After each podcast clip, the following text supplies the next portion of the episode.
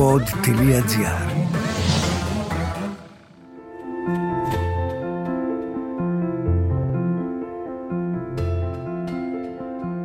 Κοίταξα πάλι τις γυναίκες του περιβάλλοντός μου. Γυναίκες που είχαν πετύχει. Αυτό που είδα το βρήκα ανησυχητικό. Θλιμμένες γυναίκες παντού.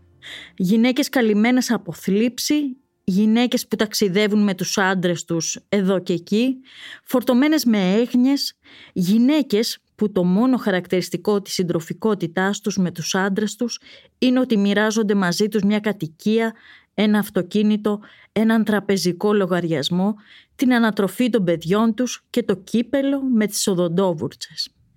Γυναίκες με τη θλίψη χαραγμένη στην ψυχή και στο πρόσωπο.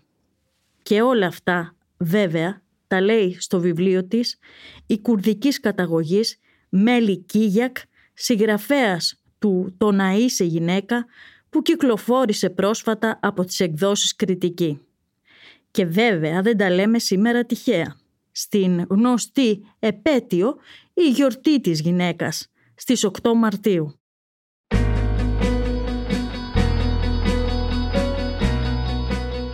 Η Μέλη Κίγιακ είναι γνωστή αρθρογράφος στη Γερμανία όπου έχει ξεχωρίσει για τον ιδιαίτερο τρόπο της να μιλά με χιούμορ και αφοπλιστική ειλικρίνεια.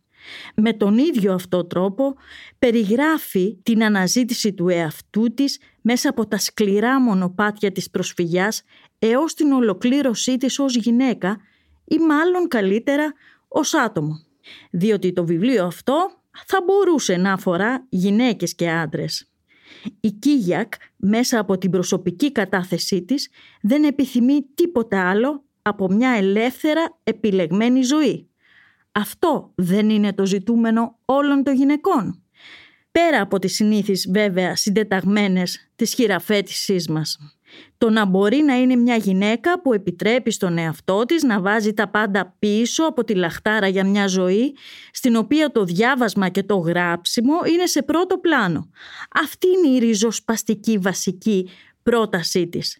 Στην ειλικρινή ερώτηση που θέτω στον εαυτό μου με τι θα ήμουν πιο ευτυχισμένη και γαλήνια η απάντηση είναι η εξής. Με μένα. Απλώς και μόνο με μένα. Πόσες στα αλήθεια γυναίκες το θέλουμε αυτό, το να είμαστε καλά με τον εαυτό μας;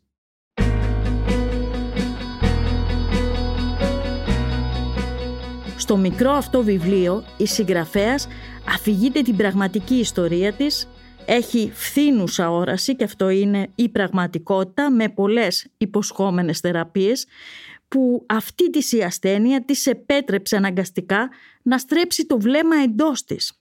Και καθώς αντιλαμβάνεται τα αντικείμενα όλο και πιο θολά, καταβυθίζεται σε μια αφήγηση από το πατρικό της ως κόρη μεταναστών εργατών μέχρι την καταξίωσή της ως συγγραφέα και αρθρογράφου.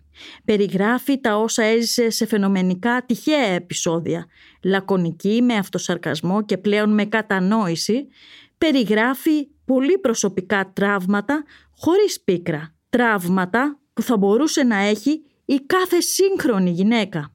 Αναλύει έντονα και σε βάθος το πώς νιώθει η Γερμανία για τους ανθρώπους με μεταναστευτικό υπόβαθρο, για ανθρώπους σαν την ίδια, τα παιδιά των Γκάσταρ Μπάτερ και δεν μασάει τα λόγια της. Οχυρώνεται γύρω από τις σπουδές με στόχο τη συγγραφή. Το να είσαι γυναίκα δεν είναι άλλο ένα βιβλίο μιας φεμινίστριας για το φύλλο.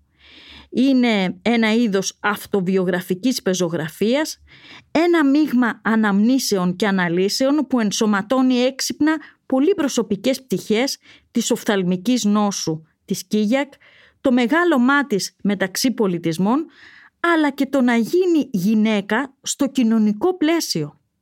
Και έχει πολύ ενδιαφέρον να το διαβάσουν οι γυναίκες, διότι πρόκειται για μια πολυεπίπεδη, καλογραμμένη ομολογία που μας δείχνει επίσης ότι καμιά φορά για να οδηγηθούμε στην ελευθερία μας ίσως θα πρέπει να αφήσουμε πίσω ακόμα και την καταγωγή μας. Και αυτό είναι ένα τεράστιο υπαρξιακό ζήτημα για κάθε γυναίκα. Είναι επίσης σημαντικό πως η αφηγήτρια δεν βλέπει τον εαυτό της ως θύμα των ανδρών και κάποτε θα πρέπει να μην το βλέπουμε όλες μας, ακόμα και όταν κάποιος άγνωστος τη χτυπά στο δρόμο. Αντίθετα σε αυτό που αντιστέκεται είναι το εξαντλητικό ιδανικό της σύγχρονης γυναίκας που θέλει τα πάντα, μπορεί να κάνει τα πάντα και σκίζεται ανάμεσα στην οικογένεια και την καριέρα.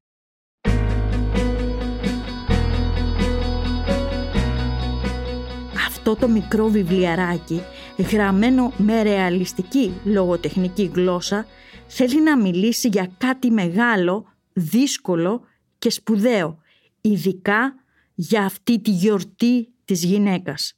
Θέλει να μιλήσει για τη συνειδητή ανακατάκτηση του γυναικείου εαυτού από τη δύναμη των κανόνων και των κοινωνικών συμβιβασμών. Το μεγάλο όμως στίχημα όπως σωστά φύγει για άνδρες και γυναίκες είναι να λύσουμε το μπερδεμένο κουβάρι της ύπαρξής μας και να βρούμε την άκρη για τη ζωή που δικαιωματικά μας ανήκει.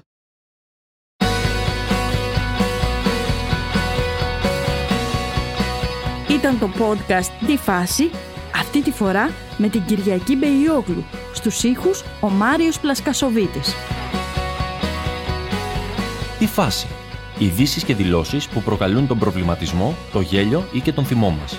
Μία προσωπική ματιά στην επικαιρότητα με την υπογραφή των ανθρώπων του pod.gr.